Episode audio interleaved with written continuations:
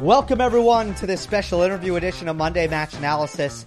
I'm Gil Gross. Today's episode is our traditional post major discussion with Steve Flink, U.S. Open 2022. I'm going to split this up into two parts.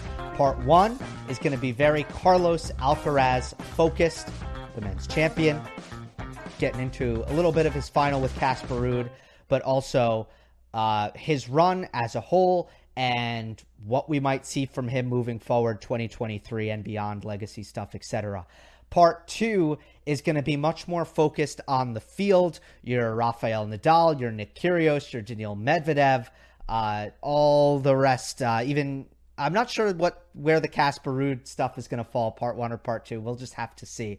Uh, but make sure you uh, you check out both. I will uh, leave links to part one and part two in uh, convenient locations for everybody. So without further ado, here is Steve Flink.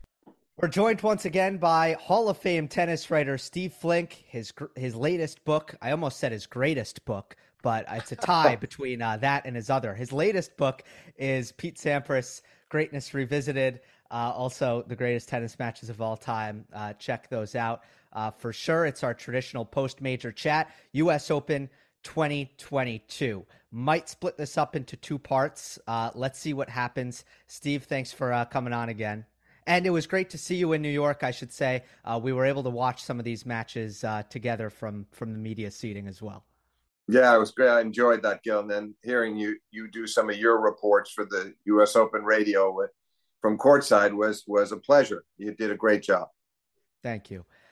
All right, Carlos Alcaraz is uh, where we will start.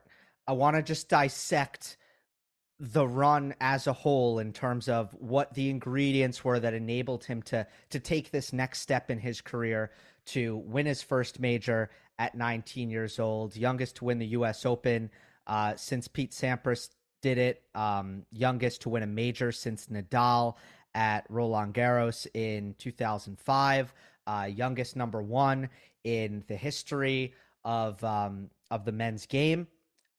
Did you think coming in that he was ready to do this, Steve?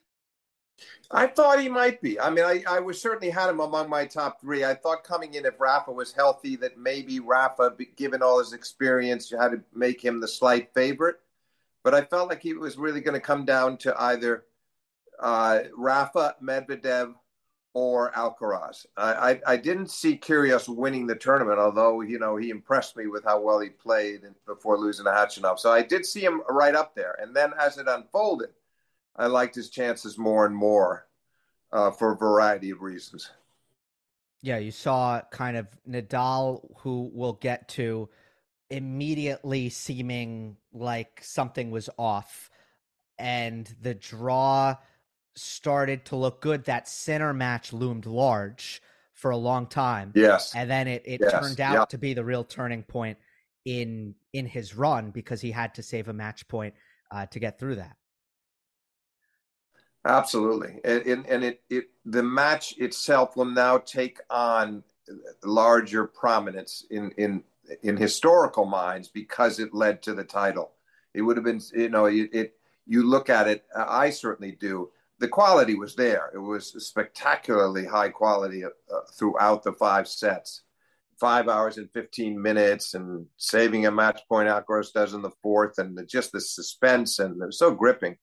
High quality rallies, but then the fact that he would go on from that quarterfinal to then, you know, beat Tiafoe in the semis and win the title over Ruud was was remarkable. And uh, Sinner and and he he need not be ashamed of his performance because I don't think he's ever played better in, in, victory or defeat. Yeah, agreed. I mean, uh, maybe maybe when he took out Alcaraz at at Wimbledon, but that was a, a spectacular match, and I I think Sinner's profile and and respect um, goes up after that, and and Alcaraz goes from star to superstar ultimately. Um, I would just say go briefly. Uh, it's a good point. It was a very fine performance from Sinner at Wimbledon. I, I, I still felt that this was a higher quality match from beginning to end. Sinner served Agreed. really well at Wimbledon, played well. So I take that into account, but I'd still pick this one. But this this could be a nice uh, budding rivalry. Uh, I mean, I think in the long run, you have to have to believe that Alcaraz will achieve more. But I think they could have some some first rate matches over the next decade. These two. Historical question. I name dropped Sampras winning the U.S. Open in, in 1990 and Nadal uh, winning Roland Garros in uh, in 2005. How does Alcaraz at this stage compare to Pete and Rafa in that respect? It's a great question. I think that he's at a similar stage of development to Rafa in 05. You alluded to Rafa in 05, and he won yeah. the French that year, and he was two in the world that year, and he was on Roger's heels. He still had a lot of the difference being that Rafa was not nearly as well rounded as Alcaraz is right now. But in terms of his match playing uh, ability and his, his his kind of strategic acumen and know-how out on the court, I see a similarity. Pete might have been, although he won the Open, and, and it was a brilliant performance in winning the Open because he beat in succession, you know, Lendl, McEnroe, and Agassi. I don't think he was as far along in his development. Uh, we it, it, it and that's why it took a couple more years. See, we didn't see that with Rafa. Obviously, Rafa came back and won the French the next year and just kept going. Pete had a couple of years where he played very well, particularly in 92, but he didn't win another major until the 93 Wimbledon. And I think there was a reason for that. But Alcaraz, to me, is incredibly well rounded at this stage. You watch the way he plays now, what he, the, the options he gives himself, how he comes forward, Gil, and he'll hit a great you, you see it time and again those delayed approach shots where he hits a cross court backhand and says, "Wait a minute, I'm coming in. I, it's a good enough shot. I'm coming in." He's less hesitant to do that than any of the other top players now, and obviously just great from the backcourt, sound volleyer, very good serve that I think is going to get much much better. And that's one of the things I noticed at the Open. We can get to it in more detail, but that at the fourth the fourth set of the final, he finally decided no. This is not the set for serving and volleying. This is not the set for for um, spot serving. This is this I'm going to let loose. And he served half of his aces, seven of the 14 in the fourth set. And I felt like, wow, you know, that I'd like to see more of this from him. But I would say those comparisons are always difficult to make. And we saw what Pete went on to do and what, what Rafa went on to do. But I believe that Alcaraz is, who will get a lot better, is already uh, remarkably versatile, incredibly versatile it's almost the the net play jumped out. There's no doubt about that. The way he was coming forward and attacking the delayed net approaches, Steve, was uh, one of the things I focused on in my breakdown of the match on Monday. But there's almost a, a good a good debate to be had about what was most impressive about what Carlos Alcaraz did here against Ruud, and you know you could also zoom out and look at the run as a whole. The the technical skills that's one thing the physicality, no one has spent more time on court since this has been recorded um, in in terms of uh, Grand Slam run than Carlos Alcaraz. He passed Kevin Anderson, what Anderson did at Wimbledon in 2018.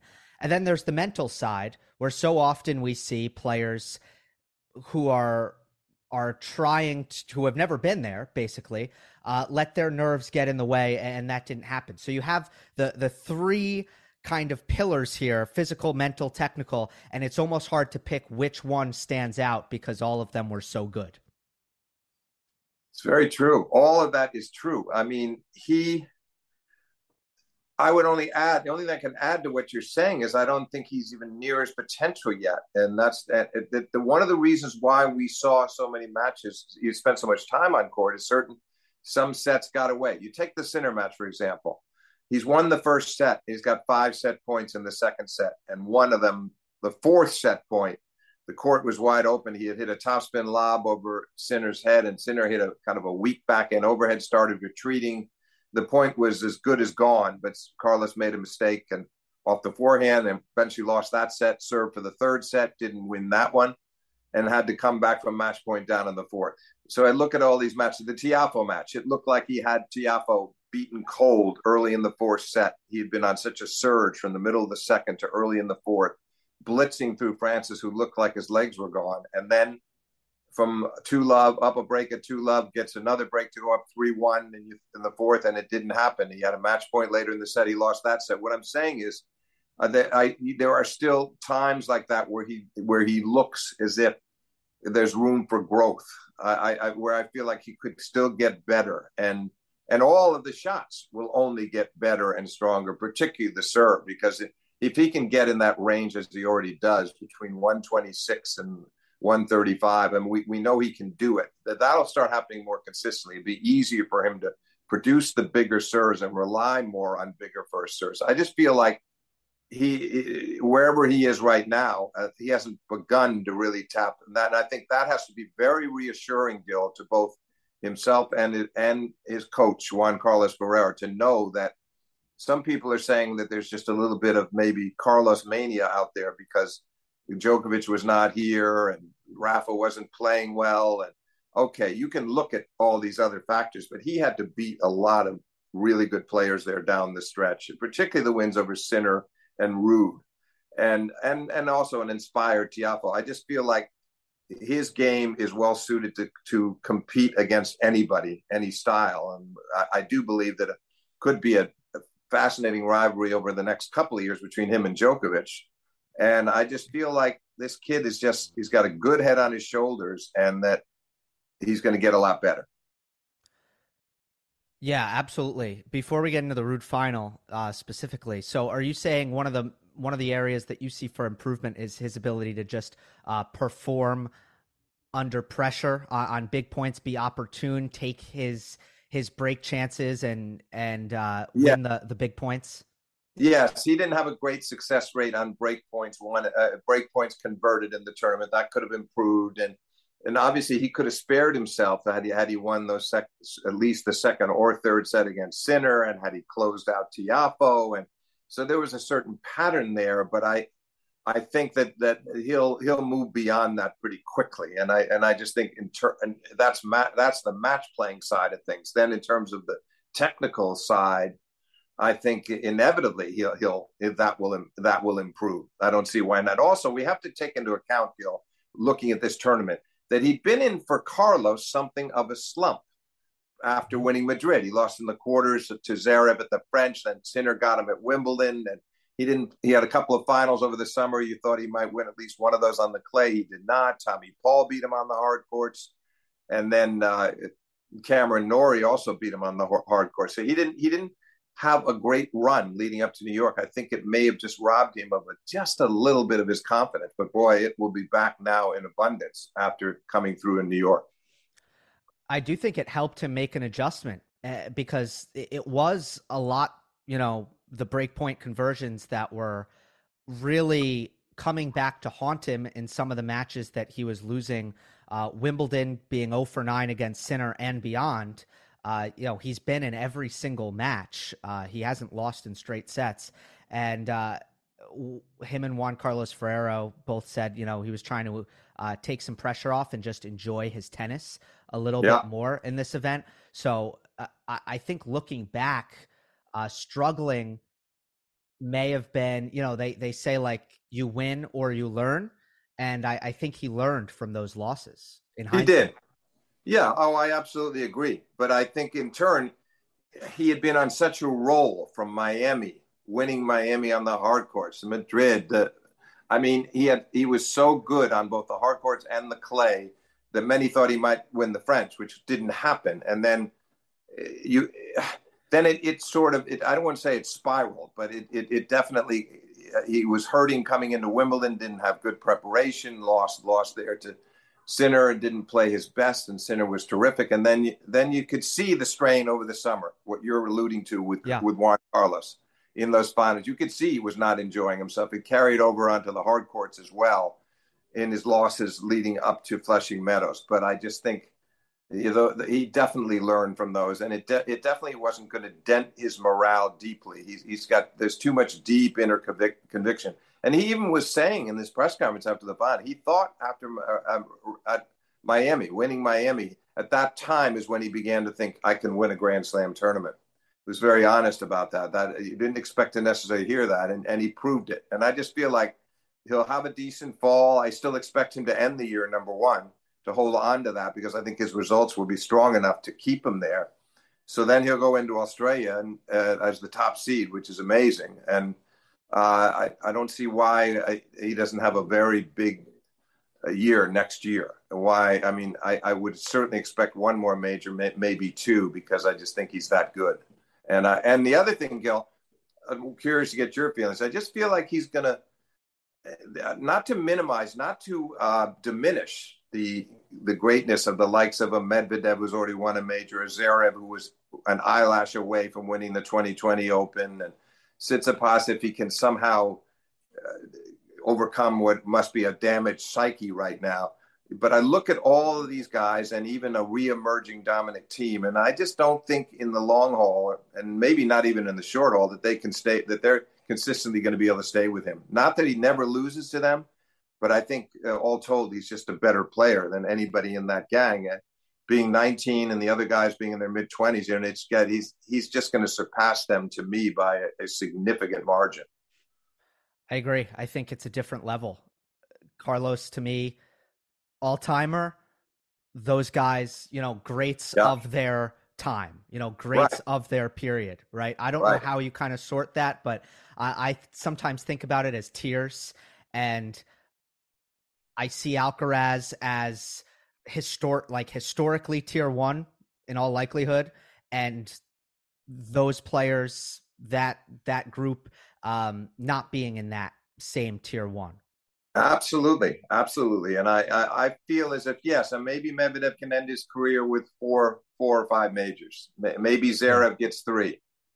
Maybe Tsitsipas Tsitsipas finally gets on the board. But in Carlos, we're looking to me at high double digits for sure, and and quite possibly high double digits, and quite possibly even threatening the, the, the three icons we talk about so often these days, and Djokovic and Nadal and Federer. I'm not saying he'll surpass them, but he he's young enough that if he starts picking up these majors and clusters, uh, the, say from 21, 22 on, that there's no reason he can't go well into his 30s, and the ambition will be there, and the talent is there, and the talent will he will only improve. So I I I, I don't I can't see him ending his career as I sit here now with anything less than 15 majors. Yeah, can't disagree. I mean, it's it's super early, and I guess we don't even know who his rivals are going to be because right. likely, you know, d- down the road, we've never heard of whoever those players are going to be. Uh, but you know, I, I I really do think he's on that level. I'm with you. So uh, so the Ruud final, good quality. I, I think both players brought it. Was the biggest? What was your biggest takeaway?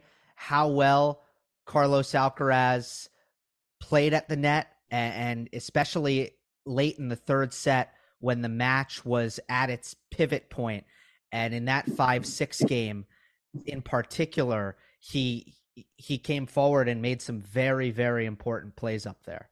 Including on both set points against him. So you're so right about that. Yeah he that stood out to me for sure because i thought what happened was that he had the one break in the first set didn't lose his own serve. They each had their chances but he took his and was a very worthy first set winner. And then from two all in the second, I thought Ruud played really well, and Carlos was very was not opportunistic. You know, he had he had a break point on Ruud serve. There was a succession of games, break point on Ruud serve, and thirty love on his own serve, and another chance to break Ruud in the next game. So there was it was a very misleading six two score line to me. And then he goes up the break early in the third, two love and he's got a break point for three love. And Ruud, to his great credit, as he so often did in that that portion of the match, you know, he served his way out of trouble very well. You know, he hit some great first serves, uh, beautifully located on break points against him.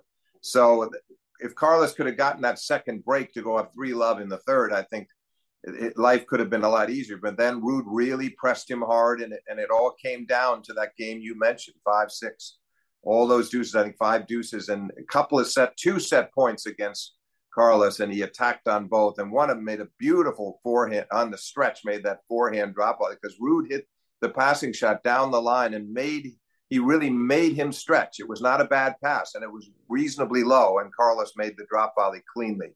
So yes, and then a perfect tiebreak. Kept looping his returns. He kind of surprised Ruud, I thought, with the trajectory of those returns, and that paid off. And so after Ruud served an ace on the first point, Carlos ran off seven points in a row. And then, uh, as as we were talking about earlier, then a great serving set from Alcaraz to close it out in the fourth and got the one break he needed. So it was impressive, and I, th- I all credit to Ruud because many people were predicting a straight set win for Carlos coming in, uh, including Patrick McEnroe, and the, the, the the case was there to be made that he could possibly do it in straight. But Ruud gave a very good account of himself. I just think he's obviously far more limited than Carlos, and Carlos made him pay a price for standing so far back on the return to serve positioning near the fence, and he uh, he had just too many options, too much versatility. You know, the firepower from the back, the ability to come forward. In the end, you felt like the match was in his hands. Even when it was starting to slip away, you felt like if he just lifted his level slightly, which he surely did, that was going to be enough. And uh, what a, what a uh, worthy champion he is. Yeah, I, I see it exactly the same way. All, all four sets, in in fact, um, I I'm I'm really with you on all of it. Um, I, I don't think Ruud has a return strategy against Alcaraz that works. You know, yeah. he, he stands up and he chips, and Alcaraz attacks that that block return so brilliantly. Then he moves back and Alcaraz will will serve and volley and take advantage of that that court position as you yeah. alluded to. Yeah. Um, I mean, it just and then you look at this the the third set tiebreak, and it's it's just they didn't play they played one rally in the entire breaker because Alcaraz is serving and returning so much better that he's winning these points quickly. He's in advantaged positions uh, right away. So I, I think the next step for for Ruud is mostly on the return of serve on a quick court, where uh, he needs to figure out a way to drive returns from closer to the baseline, um, or if he's able to beef up the backhand enough where he can hit it from the back fence and just get more depth on it and uh, you know pass a serve and volleyer eh, yeah. I, I, think that's the, the obstacle for Ruud if he wants to win a match like this. Yeah, good point. I mean, I, I, I, the, the phrase "a la Medvedev" came to my mind in the sense that he's always his strength. He also stands so far back, but of course he makes very, very deep returns down the middle, and takes the initiative away from the server very, very quickly that way uh, Ruud is going to have to learn to do that. I don't know of how adept he's going to be, Gil, in the long run at driving those returns. I think it's always going to be an issue. And his backhand is always going to be an issue. Although I must say, I think his backhand now, compared to what we saw from him in the spring, is significantly better. Isn't that amazing? I mean, yeah. it's so quick how much, how different and and improved that shot is in such a short period of time. Definitely, definitely, and that's one of the things that kept him in the match for a while because obviously Carlos was going to try to attack that side and did a good job. But Ruud, the combination of the de- of the effective slices and then the, the two hand the drives when he had the time, keep good depth on those. He wasn't making that many backhand errors. I mean, Carlos really had to coax those errors. He had to to force them. So it was it was a pretty high quality final, I thought. Yeah, I agree, and I'm and Ruud also if anyone was going to play a, a, nervous match, I, I thought it might have been Casper, and, and he didn't. So he deserves a lot of credit for that as well.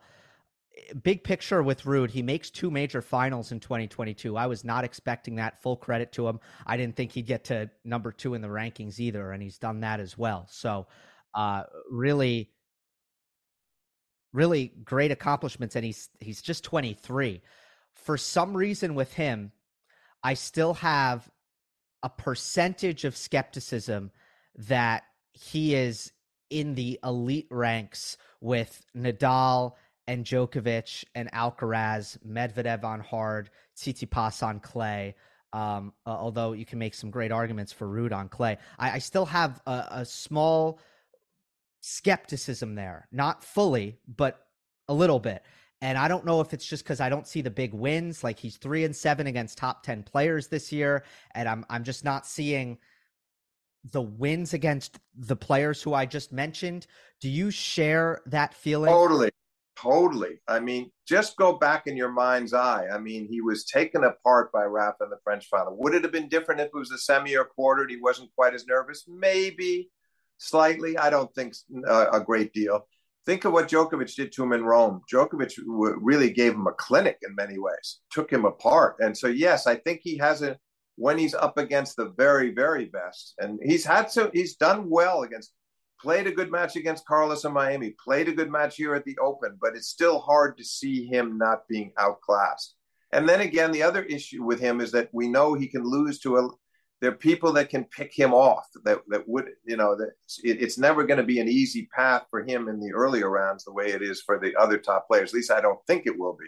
But that doesn't take away from as you said the, anybody would have projected that he's going to be in two finals particularly in the us open final. Uh, not many people would have gone along with that scenario. So and i think he's a great professional great credit to his trade and the fact that he has gone to work and improve the backhand so markedly over in this span of time is encouraging. But yes, I share that your concerns as well about what happens to him when he comes up against the elite in his profession.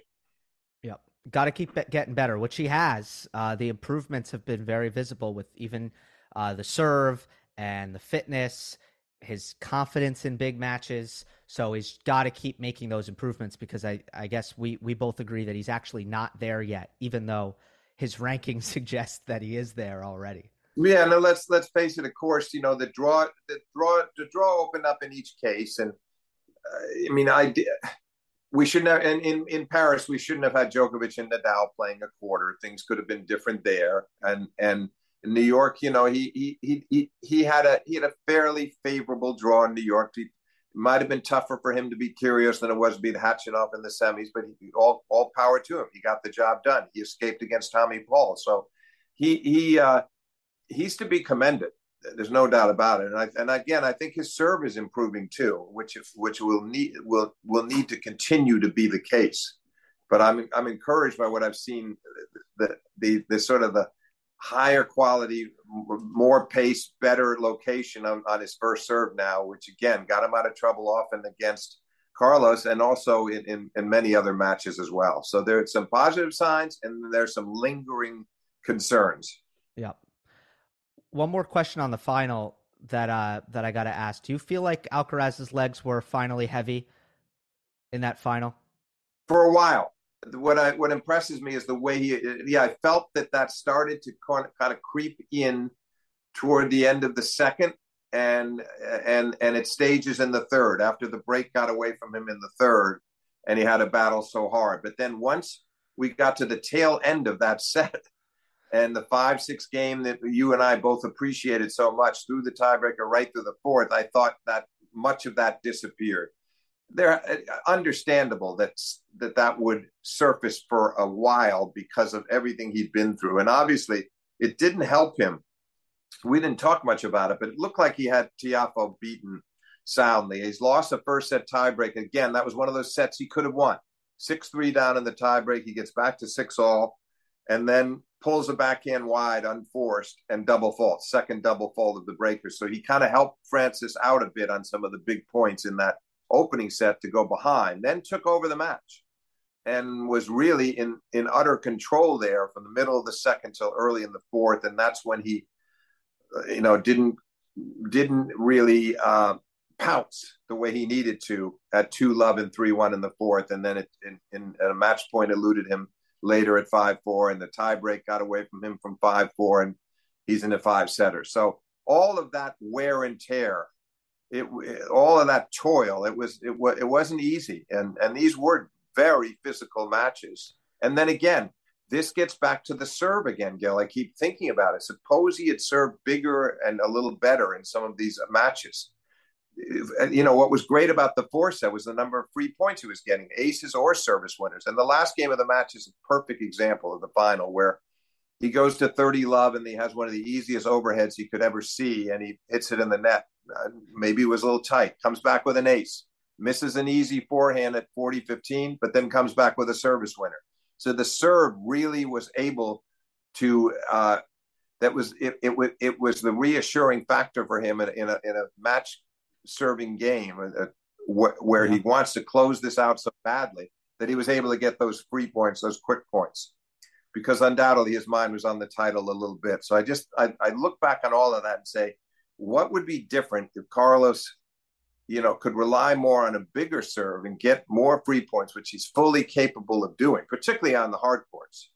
I, I think it can make a big difference, and I'm hope I, I, I hope that's the emphasis for for him and Ferrero going forward because that that made made made it difficult for him at the Open.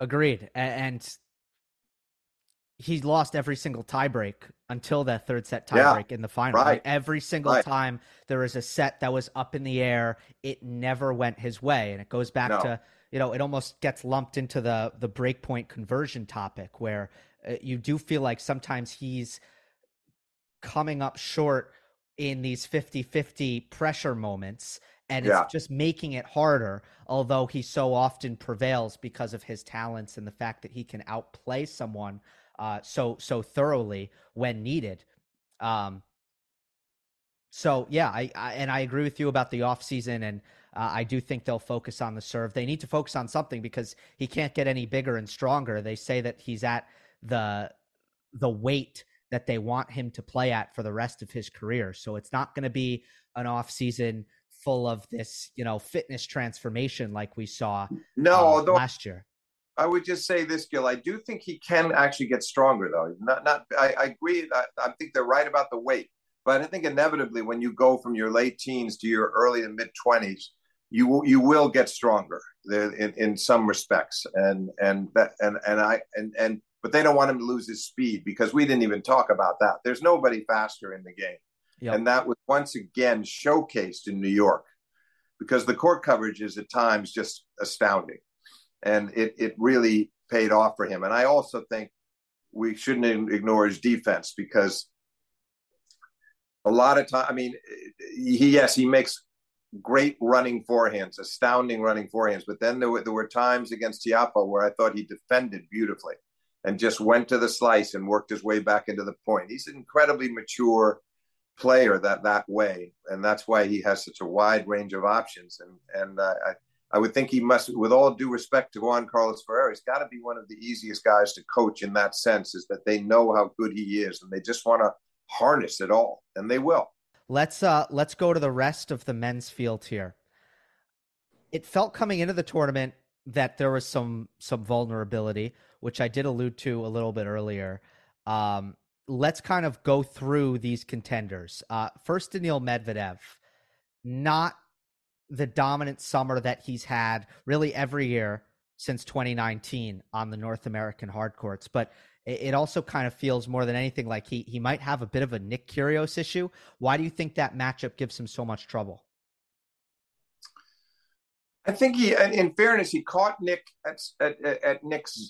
pretty close to like the, the, the, match at the Open, the one in Canada over the summer was also a pretty brilliant performance. But the Open, I don't think Nick could have played any better. And Daniel, yeah, I think his confidence is down. Uh, he tried. I thought he tried to make the adjustments against Nick this in New York, and, and with his return to serve positioning, and actually made some really good returns off when he stood in closer. I was impressed with that, but it wasn't enough. You know, after that first set, you know, and then and and splitting, getting the second set when Nick went off the boil a little bit, as they like to say, and, and got himself, you know, down.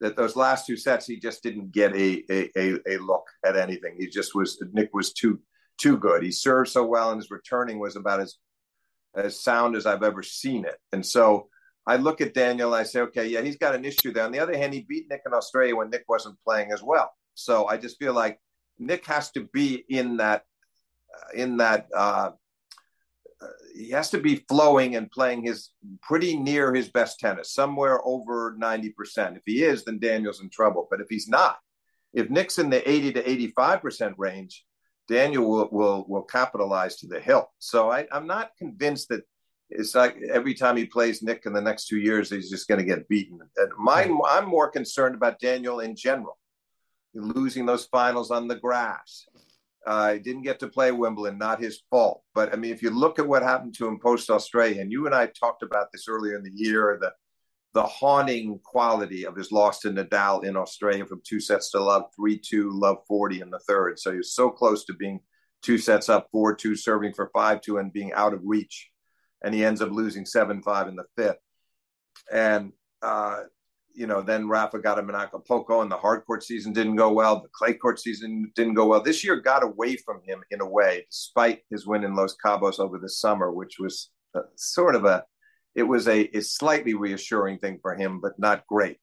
So I I, I feel like the uh, we're going to learn a lot about him over the over the course of next year because he wasn't able to follow up on his big U.S. Open win. So we have to look back now and say how much of that was Novak's tension going for the Grand Slam in 2021 in the U.S. Open final, and how much of it was Daniel's brilliance. I think he played a great match to be sure, and I think he would have been hard to beat even if Novak had been in form. But he has not been able to show since then that that he's you know that he can he hasn't been able to replicate that form and and, and so th- this was a difficult year for him next year i think becomes kind of crucial and he, he needs to get in there again and win one of the majors somewhere. And i would think he's going to be very he'll be dangerous again in melbourne and in new york. But the question is what what happens with the others? It's not just nick it's other leading players. Tsitsipas beat him in cincinnati. You know he it, it, he's he's vulnerable against a, a, lot of different players right now, and yet at his best, when you feel like he's in the right frame of mind and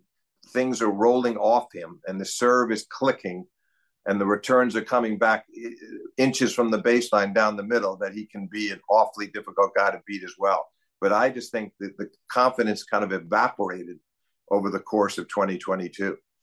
It seemed that way. If I were interviewing him, I'd love to ask him if uh, if the hernia has had lingering effects, if that surgery has affected particularly his serve, because to me he's not the same server that he ha- that he was last year and and early in this season.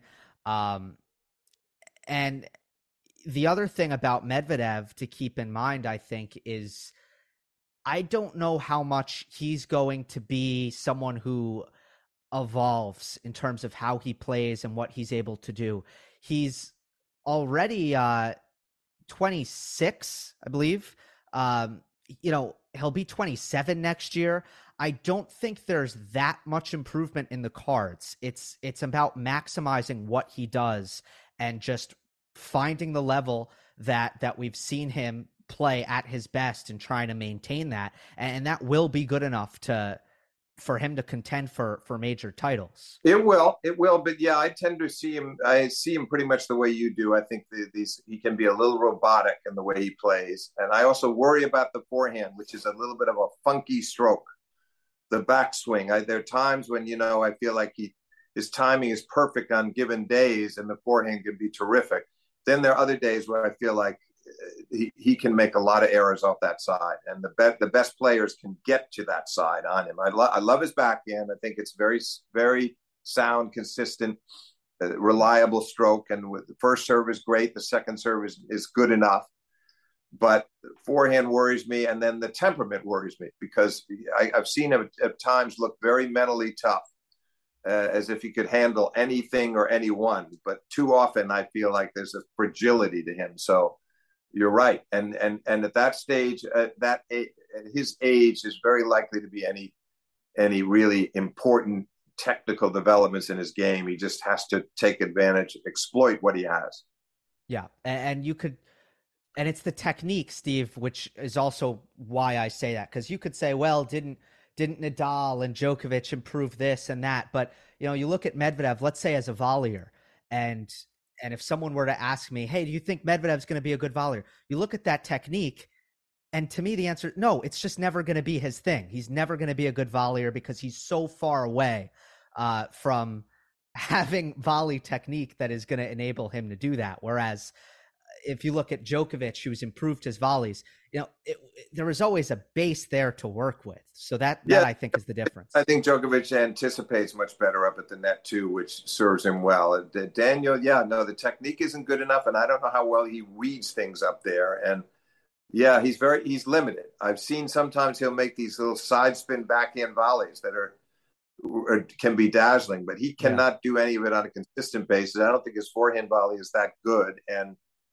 Yeah, he, it, it, it's one of the reasons why he's more hesitant. He's a bit hesitant to come in. I mean, Tsitsipas is a much better volleyer than he is, as an example.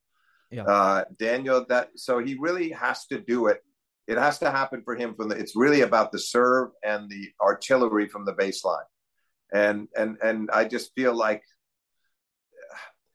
you know, at his very, very best when, when, things are flowing, yes, he's right in there contending for majors, but that there are going to be guys that can pick him off. And we saw it this year, and I think I suspect we're going to see it again next year. So Medvedev, wrapping up our discussion there on the defending champion from 2021. Uh, going back to 2019, it was Nadal uh, making his return to New York. The ab and then also after the match in the press conference, he alluded to some distractions, uh, to to not feeling right mentally, uh, wanting to go home and uh, quote fix things. You know, he's going to keep all whatever whatever he's alluding to. He's going to keep that private. But uh, did you feel like physically and mentally, Nadal just wasn't in a in a state to really contend? For the U.S. Open title? Sure seemed that way. I mean, I, I dropped the opening set in his first round match. He was down 6 2, 4 2 against Fognini and got a lot of help from Fognini after that and was pleased to come out of that uh, crisis. And then Gasquet, we can't even we can't even evaluate it because he just you know 18 and 0. He's just he could beat the guy blindfolded. So finally he plays Tiafoe, and that was revealing because I didn't think he played terrible, but I thought that Francis had was able to sort of have the upper hand through most of that match, and Tiafoe didn't give him any, didn't give much away. He served really well, and Rafa, I, I think of the how few times there were in the match where you saw him step around hitting that inside out forehand, and we we just did not see the best Nadal.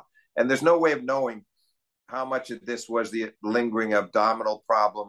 We, I, I don't really know for sure, but it was, in, in, retrospect, I guess it was never in the cards for him. I thought it could be. I thought maybe he'd play his way into form and that by the fourth round, but we could see early on, you could see from the beginning of the Tiafoe match that, that this was not that this was not really the essential Nadal, and he was up against a top of the line Tiafoe, and the combination was was certainly destructive to him. So yeah, I think everything caught up to him. He somehow won the Australian Open this year, very much against the odds after missing most of the second half of last year. Makes the spectacular comeback against Medvedev. Also won a five setter there against Shapovalov. Then he won Roland Garros despite having injections every single day. And granted, that's his home away from home at Roland Garros, but still a, a remarkable effort. And Wimbledon, it caught up to him there because the abdominal is what made him withdraw from his semifinal against Kyrgios. And then we saw him obviously hindered in in some meaningful ways at the U.S. Open. So I don't know. I don't know what to expect going forward. He's he surprised me a lot the way he came back this year, as strong as he came back. But I don't know uh, what to expect from him in the early stages of next year or all of next year. But I, I have this feeling. Just my hunch is that next year could could be the last year for Rafa one way or another. I'm not saying he won't get anything out of it either. Maybe he wins Roland Garros for the 15th time, but I, I just get a feeling he's going to have decided that he's put his body through enough. Yeah, it's got to get smoother at a certain point for him physically because this, as as great as this year was in terms of the highs, and and, and he's said this many times. He continues to say this. It was a tough year um, oh, as well. Very, very, yeah. very and uh, he'll weigh all that. And I think as much as he wants to be sure to stay a, a, ahead in this historical race for supremacy at the Grand Slam events, he stands only one ahead of Novak right now. That uh, he also does not want to destroy his body for life either. He's not going to be so obsessed that he'll play on uh, to the point where he would do lasting damage to his body. Uh, he does not want that. Yeah. Started this portion of of the interview talking Medvedev, Nadal, and, and just the the vulnerability at the top of the men's game. We went into the U.S. Open with kind of a feeling that the it, it there's no real shoe in there in terms of your your traditional um top contenders and then you you throw in Djokovic I don't know that there's much to discuss there but obviously him being absent is a huge factor as well um, due to the uh, the vaccination restrictions. Um, but let's go to some shock results and just try to explain them as best we can quickly. And uh, they are particularly inexplicable. Galan over Tsitsipas in round one. He got out to a six love, five love lead and ultimately won in four. Absolutely startling. Apparently upset about his court assignment. He wanted, he would have preferred to play on Ashe. He had memories in the past of losing on that court. Doesn't add up to me because it's it. He's he's a professional and and he's up against a, a qualifier and it's just. I like a lot of others. I was I, we were all watching Serena at that time, so yeah. I only caught the fourth set. So by then he he was into it. He he had gotten the won the third set and he was competing. But to go out and lose the first two sets in the U.S. Open, love and one, and as you say, the first eleven games, it just it's it does not it, it, tells you that something was terribly wrong in, in, his going out onto the court for that match in his mind. I don't, I, he never talked about any physical issue. I don't think there was. If there had been, I don't see how he grabs the third and makes the fourth competitive. So this was about his mindset, which was not up, up to par at all. And what a shame because he played well in Cincinnati, even though he lost the final there to Coric. He beat Medvedev, and I and that that should have been kind of a nice boost even losing that final there, just to feel like, okay, I'm coming to the Open. I've got a real shot here.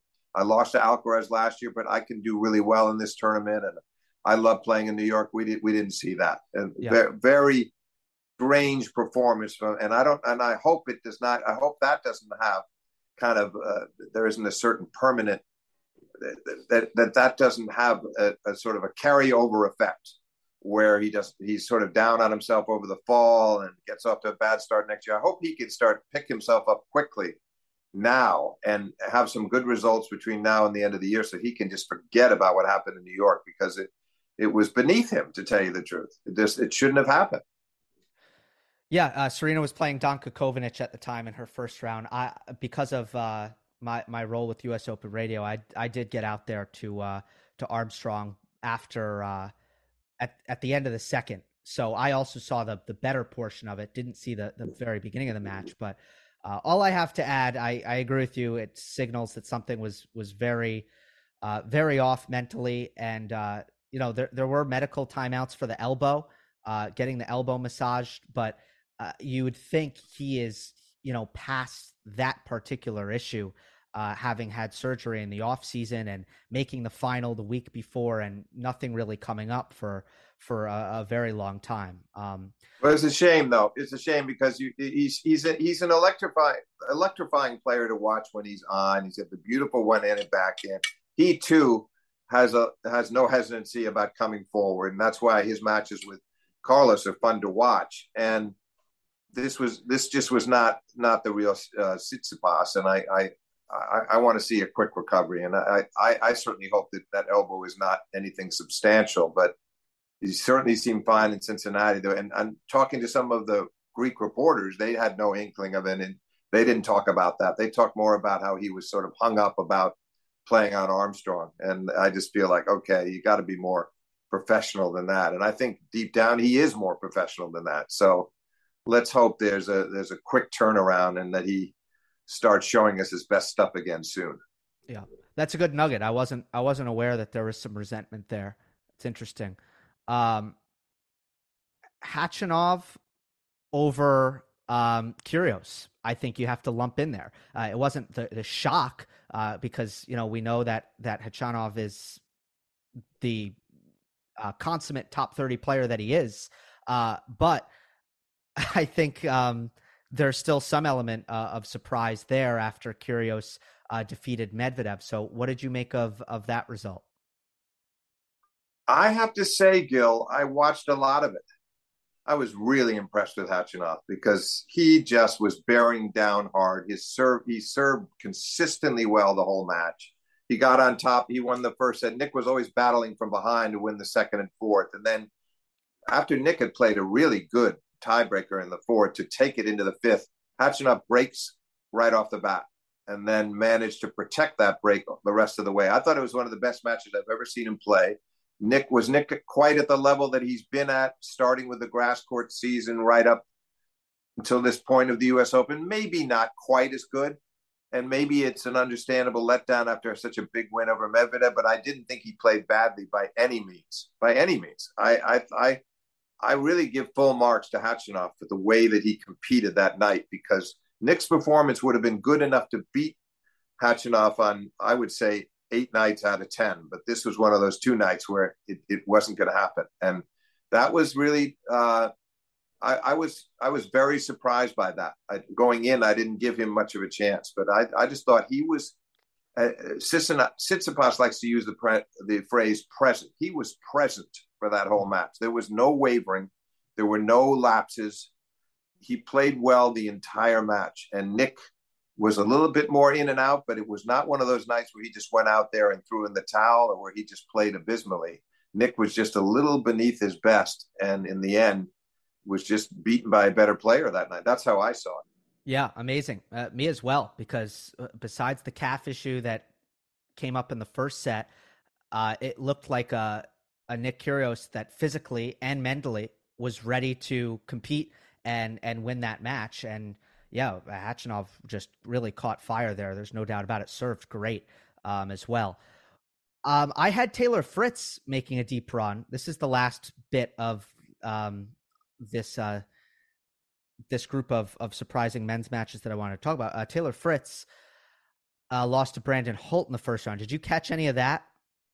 I caught the end of that. That that also was going on after the Serena match. Everything yeah. was happening yeah. simultaneously that night. But I watched a lot of the fourth set. And I mean, I had watched Holt in the qualifying. You know, I'd watched bits and pieces of every match he played in the qualifying, all three set wins. They all went the distance, but he's got a great temperament. He's got a very solid foundation to his game. He doesn't make many careless mistakes. He's he's he concentrates. So he's a great competitor.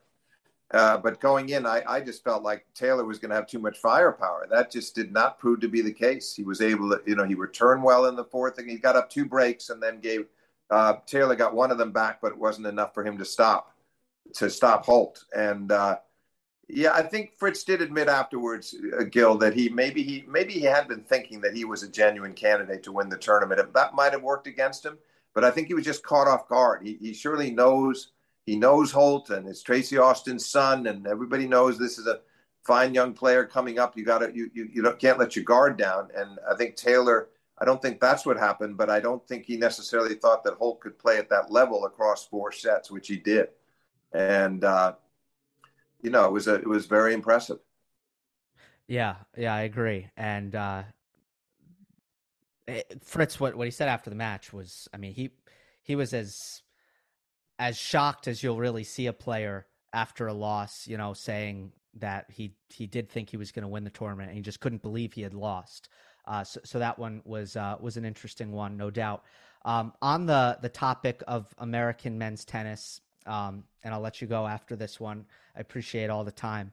Um, you know, with Tiafoe making the semifinal and you know entering an era where there are so many top 50 American men um, to the point where I, am pretty sure the U.S. is going to have more top 50 players than any nation uh, for the next uh, few years, the next several years here, is the way this is shaping up. Uh, how do you see Tiafoe's foray or, or next step? Um, how good he can be, and and if you think that there is, because the concern there, or not the concern, but the question is who is going to separate themselves in this group as as the players who are kind of carrying the torch in terms of getting big results at big tournaments? And i'm wondering how you see that landscape right now. Oh boy. Gil you know you that, that that's it's an unfair question because because it's so hard to answer. No it's a it's actually a very good question but i honestly don't think any i don't at this point see any of them separating themselves. Fritz is obviously proven himself to be the best of the Americans, despite what happened in New York. And we saw at Wimbledon, he was so close to being in the semifinals. And I, I just like the aggression in his game and and great competitor. Then and then Francis showed us some stuff here that we had some of the best tennis of his career Question is, can he do it? I, I see Taylor stringing more good tournaments together than Francis, probably, but maybe Francis has a new kind of outlook on life after what he did in New York to get to the semis and be within one set of the final. So I, I think that he may start pushing uh, Taylor a lot, and maybe he, maybe maybe they both can start making a move toward the top ten in the world. Then the question becomes what happens with Brooksby, what happens with Korda. But I think these two are going to lead the way, and I think that Francis will close the gap in the rankings between him and himself and Fritz considerably in the months ahead. And where it goes from there, I have no idea. Yeah, uh, the question I guess becomes with with Tiafoe, uh, is this going to breed a consistent performer? Right, right. Because right, we don't know that, but I'm I'm hoping that, that that's what he's going to demand of himself now, and that he's going to feel like I can't waste this, I can't waste what I did at the U.S. Open, and uh, I've got to turn it into something you know, more more more substantial and sort of build himself toward the Australian but in the meantime, be putting in really good results all through the autumn, you know, so that he can push his ranking up and get a good seeding in in Melbourne. And I think Francis may look at himself a little differently now after what happened in New York. I think uh, I he may have even surprised himself to a degree. Yeah, and I think he's put in the work. Uh, the improvements have been tangible. They've been widespread across different areas in his game. I actually have some confidence that that this is going to have a, a, bit of a catapult effect. But yeah, I, know. I, am hoping so too. And I also think Fritz is a very is a very resilient character. He will not let that loss throw him for a loop. He'll he'll be right back in the thick of things, and he'll learn. Hey, you talk about learning. He will learn from that to be sure, and we'll see. We will uh, we we will see some very. I, I expect again, as long as he stays physically healthy, uh, he'll make his bid for the top 10 in the world. I, I see that coming. Steve, uh, such a pleasure as always to hear your thoughts, and uh, so glad that that we could do this again. Um, it was a, a very very enjoyable discussion as always. Uh, Gil, I enjoyed it too, and, and look look forward to uh, if we if we don't do another do it before then, certainly post Melbourne, Australia, we'll be at it again.